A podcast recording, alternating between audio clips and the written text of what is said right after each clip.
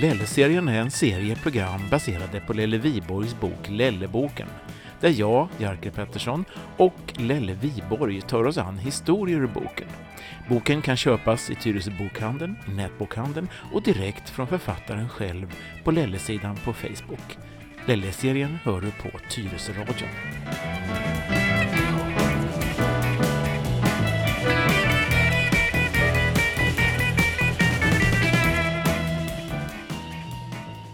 Välkommen tillbaka till studion säger jag till Lelle Weiborg. Tackar. Och eh, ännu ett avsnitt i Lelle-serien. Vi ska idag bekanta oss med djurvärlden kan man väl säga va?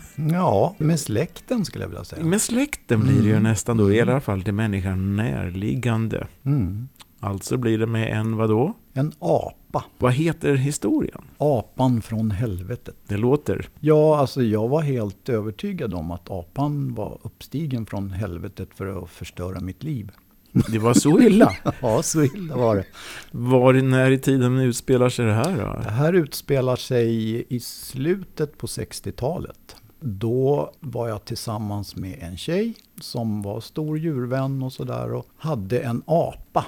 En Java-apa hette den. Och det var en lite större variant än de, de här Pippi Långstrump-modellerna som var moderna, höll jag på att säga, som var vanliga då på den tiden. Ja, Pippi Långstrump kommer vi ihåg. Hur, hur Mm. stor är en java-apa ungefär om du skulle liksom sätta någon slags mått på det liknande? Ja, om man nu tänker sig en sån här Pippi Långstrumps-apa så får man nog nästan räkna på en halv gång till tror jag. Mm, och en Pippi Långstrumps-apa sitter ju på axeln typ. Ja, va? Och det, det- här är ett det- snäpp till då. Mm. Ja, jo, det, den här kunde också sitta på axeln. Men det var ju inget trevligt att ha den där. Den var lite tung då kan jag Lite tänka. tung, ja precis. Och lite Mm. klåfingrig också. Så att var, det, var det så att det var någon som hade örhängen eller glasögon eller sådär så ja, då hände, Mhm. det, hände det grejer. Ja, du fick ta det onda med det goda då eller? eller? Ja, jo då, det var väl så. Men alltså, problemet var ju det att den här apan, ja det var kärlek vid första ögonkastet när jag visade mig. Mm. Och det var inte från min sida kan jag säga. Mhm. Nej, jag gillade inte den där apan, men den var väldigt förtjust i mig. Jaha, Ja. så det, du blev uppvaktad då, eller pussad, eller vad hände? Oh, ja, jag fick, oh, ja, jag, jag var alltså, jag blev utvald till eh, pojkvän. Och det följde också, hade ju det också otrevliga med sig att det var ju ingen annan alls som fick komma i närheten. Eh, Den här apan, hon hette Filippa.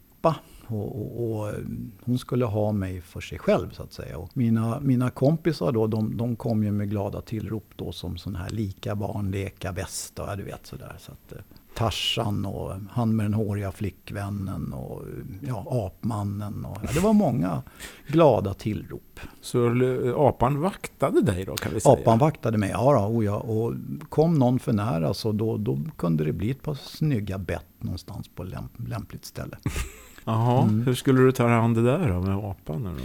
Ja, det var ju så här då att eh, min flickväns mamma hyrde en, ett gammalt kråkslott ute på Brevik. Och sommartid då så hade ju apan det ganska bra därför att hon fick ju springa i en lång, lång löplina ute. Det fanns ju ingen som, som kunde ta hand om den där lilla raringen när hon skulle ut och in, in liksom, plockas ut och sättas in. Så det fick ju jag göra då bara för att jag kunde som det hette då. En dag så hade det regnat och nu började det åska. Och åska, det är ingenting för apor. De gillar inte det. De blir skiträdda rent ut sagt. Och jag skulle gå ut och ta in min flickvän. ja, nej. Flickvän två då? Ja, eller? ja, det precis. var liksom ja, ja, ja, exakt. var paket. Ja, i Mm. alla fall så, så um, försökte jag haka loss henne då från den här löplinan och då small det en, kom en sån här riktig åsksmäll. Så den här lilla godingen, hon tog en tugga utav min tumme höll jag på att säga, eller i handen. För att hon, hon blev väl så vansinnigt rädd. Då, så att, Mhm. och jag blev tvungen att släppa taget så att hon for ju iväg. Och ut på Breviksvägen, det sista jag såg det var svansen som sladdade ut på Breviksvägen. Liksom. Och det där var ju inget bra. Så att jag, vad gör man? Ja, det är ju liksom full sula efter. Ja, några hundra meter nedanför då så lig, låg ju Brevikskondiset. Och ja, jag sprang väl efter så gott jag kunde, men jag såg ingen apa. Men det var väldigt mycket, väldigt mycket folk utanför på gårdsplan där vid, vid Breviksvägen. Det lät som de var upprörda. Och de skrek, det är ett djur där inne, skrek de. Och jag förstod ju vad det var för djur. Så att jag gick ju in där och då hade apan då liksom gått runt och in bakom disken och krypit in i, i den här gondolen där man har tårtor. Och satt och langade ut tårtor där. En efter en. Kasta ut tårtorna? Kasta ut tårtorna, ja visst. Såg ut som kriget där inne. Och, och ja, jag skulle försöka fånga apan naturligtvis. Men hon var ju fruktansvärt hal. Alltså, det var grädde och marsipan och grejer. Det var ju som en tvål. Och jag jagade den här apan och, och hon smet undan. Men till slut så fick jag tag i henne i alla fall. Och linda in henne i någon sorts bakduk där som jag fick tag i. Ja, tassade väl ut och ställde mig på trappan. Och alla människorna de stod ju där och tittade. Ja, vad säger man liksom? Ja, hej, hej, får be om ursäkt här. Och, och ägaren stod ju där också. Och han tänkte ju inte göra vågen, det såg jag ju på honom. Det blev dyrt det där. Mm -hmm. mm, det blev väldigt dyrt. Mm -hmm. Skadegörelse och allt vad det nu var. Jag tror att det kostade en bit över 800 spänn på den tiden. Mycket pengar. Mycket pengar, mycket tårtor, mycket besvär, mycket ursäkter. Mm. och, ja, det, var, det var ju bara en grej som den här apan ställde till. Alltså det, ett annat problem var ju att hon åt ju allting. Cigaretter, tvålar och allt möjligt.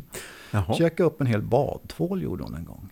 Så att löddra i alla ändar flera veckor. Men eh, stålmage tänker jag då? Ja, måste jag, ja, det måste ju vara det. Apmage. Så att nej, det var inget trevligt husdjur, det var det inte. Hur gick det när du skulle bära hem apan därifrån kondiset då? Ja, men det gick ju jättebra. Jag mm. fick väl lite marsipan på kinden, för hon satt väl på axeln som vanligt. Och pussa på dig? Ja, tyckte väl att nu, nu, nu ska min kille och jag gå hem. Jaha, och då var, hon, då var hon trygg då? Ja, efter att ha blivit uppenbart skrämd alltså, ja, helt, av, ja. av blixten och Oskar? Mm, ja. Åt hon eh, upp, eller kastade hon bara tårtorna, eller käkade hon det? Nej, det var nog både och, men det var väl roligare att kasta dem såklart. I väggen, smask. Ja. Så apan var full av hyss då? Apan var jättemycket full av hyss och tyckte om att skrämma folk. Det var roligt. Kasta sig på folk och skrika och sådana saker. Vad sa din flickvän när du kom hem med apan då? Jag tror inte hon var hemma då, men hon fick väl, kom väl hem så småningom och fick höra den här historien. Och, ja, jag vet inte vad hon sa, men ja, jag tror inte att hon tyckte att det var så roligt direkt. Vad hände med apan sen då?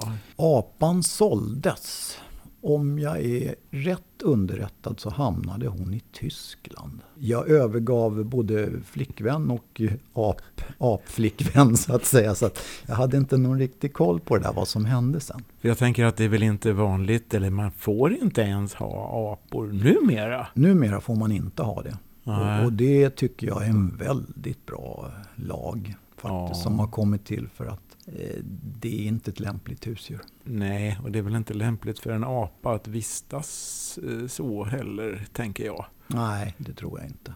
Även Nej, då, jag menar, varför inte köpa en, en hund eller en katt eller marsvin eller någonting, men en apa.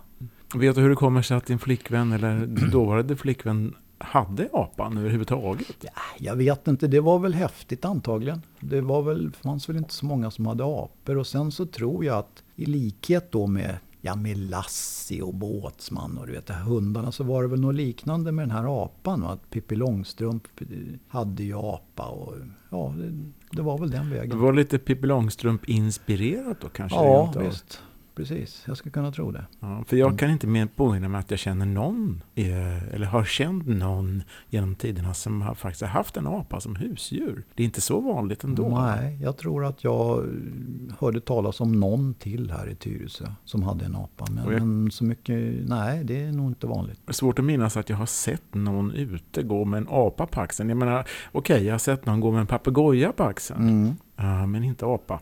Nej, det ska du vara glad för.